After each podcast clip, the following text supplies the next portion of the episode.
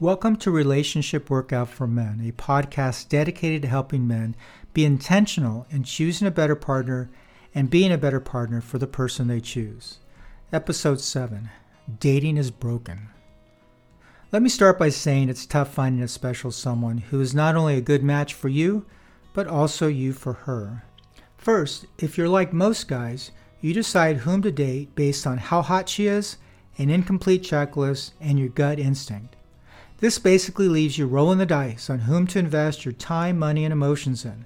Stop the nonsense. At least strengthen your dating game by updating your checklist and getting your big head into your thought process long before your small head and sex infused emotions cloud your judgment on who is a good match for you. Second, relationship dynamics have changed. Men can no longer compensate for having weak relationship skills by just dominating and calling all the shots. Traditional roles were thrown out a long, long time ago. These days, you're both on equal footing. This requires men to be both a sensitive type, for example, listening to her feelings and points of view, while also playing the strong type, for example, making sure things stay in control. And it can be tough. And what if you choose poorly and marry a lady who is not a strong partner for you, or you show up as a weak partner for her? Well, divorce, alimony bills, child support payments, and a whole lot of emotional pain all the way around for both you and the person you once said you loved may very well become defining narratives in your life story. And if you have children together, divorce can severely negatively impact them for years to come, not to mention the tremendous complexity of managing time children spend separately with each parent. Life is way too short and precious to waste it this way. You know, the ways we meet new dating prospects have expanded considerably. We have many new channels for crossing paths, such as matchmaking through online dating, speed dating, and a whole host of singles events. Certainly, they add to the traditional ways of finding someone randomly meeting at a party, squeezing the cantaloupe side by side in the produce section, or just being set up on a blind date. However, once you two have met, now what? What level relationship skills do you bring to the table in selecting if she's a potentially strong match for you? Slightly exaggerating, the standard approach guys take to dating is essentially boy decides if girl is hot enough. In other words, at the boy meets girl moment, a typical guy's first instinct is to assess how attractive the girl is.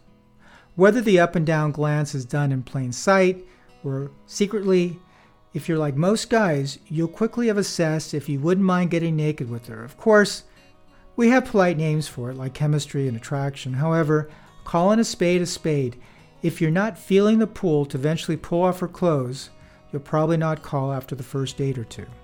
Of course, there are men who are more evolved and focus more on personality, mental compatibility, and perhaps cultural requirements. However, by and large, if a man's little head doesn't give a thumbs up, most likely the big head will unwisely forget her number, regardless of how potentially great everything else might appear. Speaking candidly, it's well documented that many of us men can be dogs. Not to denigrate our species, but a large group of us will say and do whatever it takes to get a beautiful girl in the sack. Unless a guy has a beach full of swimsuit models swooning at his feet, the average man would never turn away the potential to have a beautiful woman on his arm regardless of how many warning flags might be slapping him in the face. In fact, guys are notorious for letting the little head and big ego do much of the thinking. So once a guy has his sights on his prize, he'll probably utilize whatever tools he has in his arsenal to get the girl. If he has money, well, he might wine and dine her with fancy dinners. If he has moves on the dance floor, he'll probably suggest going dancing on the second or third date. If she likes poetry, he might even consider writing her something of his own. Whatever he does, he'll put his best foot forward.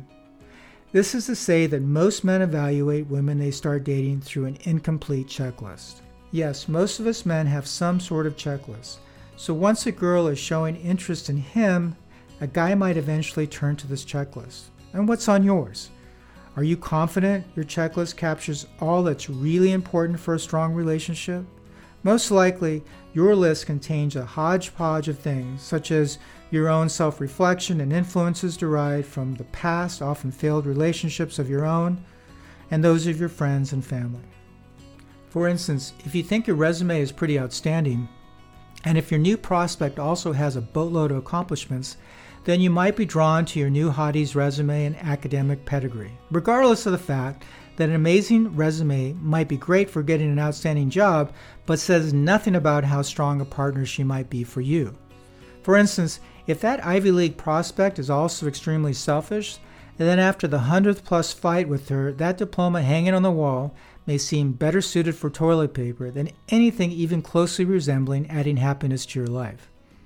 If your new prospect somewhat resembles your mother or father, you might be drawn to her because she feels somehow comfortable and known to you. Yeah, I know, this sounds very Psych 101, but it's amazing how often we'll date a woman who is like one or both of our parents, regardless of how healthy or unhealthy our parents were in their own relationships. If the sex is great, you may just chuck the checklist altogether, even if there are some fragrant violations of extremely relevant things you probably shouldn't be dismissing. Yes, maybe she'll change, but it's a huge gamble to bet on it. So, what's wrong with checklists? Perhaps nothing as long as the checklist is complete with the right questions to ask, and of course, you actually pay attention to the answers. And this is where the Relationship Workout program is built on 200 trade secret questions every man and woman should ask to determine strengths and weaknesses in the relationship. It's just impossible to ask these questions yourself, so let Relationship Workout do the asking for you. A next thing a guy might do is to check with his intuitive gut instinct. And if he's completely enlightened, his intuition might indeed give him clear guidance. However, if he's like most of us, his gut instinct may be clouded by things like loneliness, feeling time pressure to get married, or simply pent up horniness. Can you walk away from a beautiful woman just because your gut warned you that she might be a drama queen? Most likely, if you're like the rest of us, you'll start to rationalize why you need to give her multiple chances before you finally say no to her naked body warming your bed. So, if you're pursuing a woman with your little head and an incomplete checklist leading the way, and if you can't really rely on your gut instinct, is there any wonder why you might not be choosing the healthiest and strongest partner for yourself? Picking a partner this way seems more like the rolling of the dice and hoping for the best is there no wonder around 64% of singles have gone through the breakup of a long term relationship, and 58% of singles say that breakups are usually dramatic or messy or both. Okay, so that's a lot of emotional pain. But really, why should you care? Well, can you say divorce?